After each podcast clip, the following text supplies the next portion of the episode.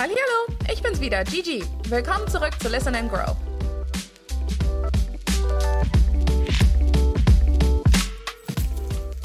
Heute möchte ich mit euch darüber reden, wie man erfolgreiche Verkaufsgespräche führt. Die technischen Spezifikationen sind geklärt, Vertrags- und Lieferbedingungen vorverhandelt und der Kunde ist kurz davor, einen Kaufvertrag zu unterschreiben. An dieser Stelle des Verkaufsgesprächs sind schon viele Vertriebsleute gescheitert. War die Preisreduzierung nicht ausreichend oder sogar zu üppig? Wurden die Vorteile des Produkts nicht gut genug erklärt? In der heutigen Episode gehen wir auf die typischen Fehler bei der Preisverhandlung ein und erklären, wie ihr den Abschluss bei sensiblen Verhandlungsgesprächen erfolgreich gestalten könnt. Mit unseren Do's and Don'ts bei der Verhandlung von Preisen seid ihr dann perfekt auf das nächste Gespräch vorbereitet.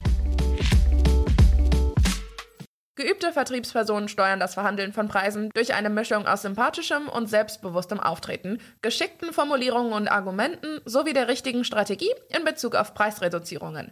Bei Preisverhandlungen könnt ihr viel richtig machen, leider aber auch genauso viel falsch. Ein zu offensiver Kommentar zum falschen Zeitpunkt, eine ungeschickte Preisnennung, schon distanziert sich das Gegenüber und der erfolgreiche Verkaufsabschluss ist in Gefahr. Damit ihr auf die wichtigsten Herausforderungen vorbereitet seid und die Preisverhandlungen durch geschickte Methoden in die richtige Richtung lenken könnt, schauen wir uns also nun die Fettnäpfchen an, die ihr vermeiden solltet und Tipps, um euer Verkaufsgespräch in die richtige Richtung zu leiten. Don't Nummer 1. Vorschnelle Rabatte geben.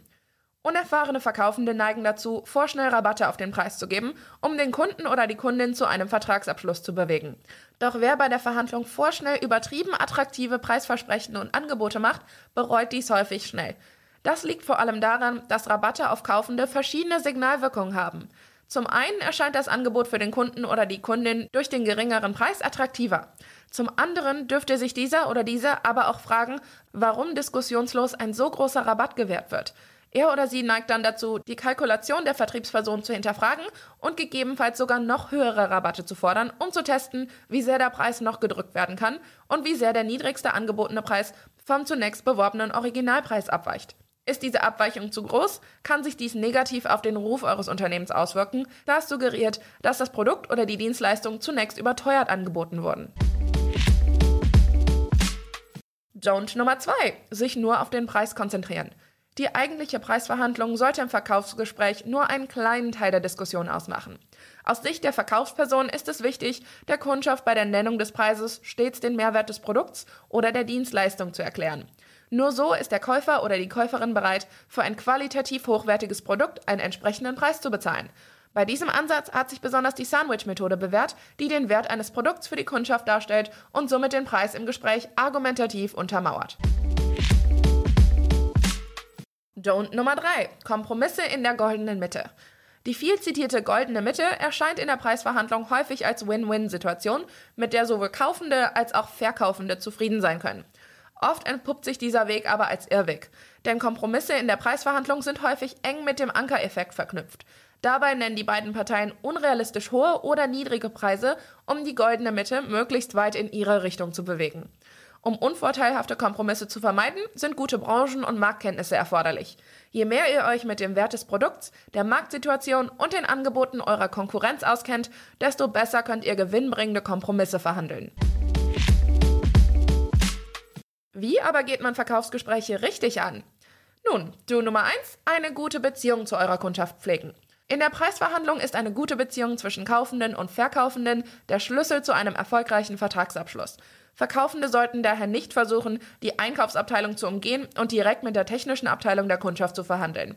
Das könnte bei der zuständigen Kundschaft zu Unmut führen und sich negativ auf die Preisverhandlung auswirken. Versucht vielmehr von Beginn an durch ein sympathisches Auftreten und geschickte Fragen das Vertrauen der Kaufenden zu gewinnen. Dies gelingt vor allem in einem persönlichen Gespräch, bei dem sich Verkaufende und Einkaufende direkt gegenüber sitzen.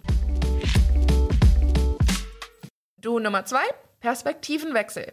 In der Regel kommt die Preisverhandlung nur dann zu einem erfolgreichen Abschluss, wenn beide Seiten mit dem Ergebnis leben können.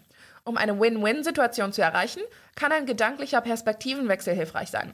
Dabei versetzen sich Verkaufende in die Lage der Kundschaft und loten aus, mit welcher Zielstellung diese in die Preisverhandlung gehen und welchen Spielraum sie haben könnten. Auf Basis dieser Erkenntnisse können Verkaufende das Gespräch gezielt in die richtige Richtung führen und der Kundschaft ein passendes Angebot machen. Do Nummer 3. Zugaben und Mehrwerte statt Preissenkungen. Die Reduzierung des Verkaufspreises ist nicht die einzige Möglichkeit, sich mit der Kundschaft über die Vertragskonditionen zu einigen. Eine beliebte Methode ist das Zugeständnis von weiteren Leistungen und Mehrwerten, um das Gesamtpaket Verkaufender attraktiver zu machen.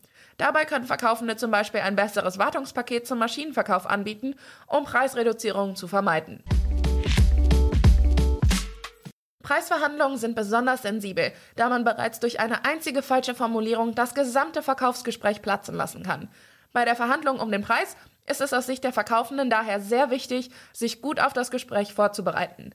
Als Vertriebsperson solltet ihr euch nicht von unrealistischen Ankerpreisen des Gegenübers abschrecken lassen. Versetzt euch stattdessen in die Rolle der Kaufenden und versucht einen Kompromiss zu finden, mit dem beide Seiten gut leben können.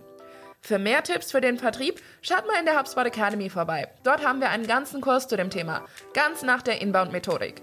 Wie immer gibt es den Link dazu in den Show Notes. Teilnahme ist kostenlos. Und das war's auch schon wieder für heute. Vielen Dank fürs Zuhören und bis zum nächsten Mal.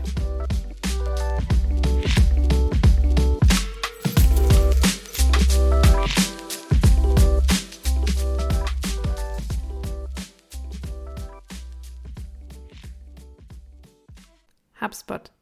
Wachstum mit System.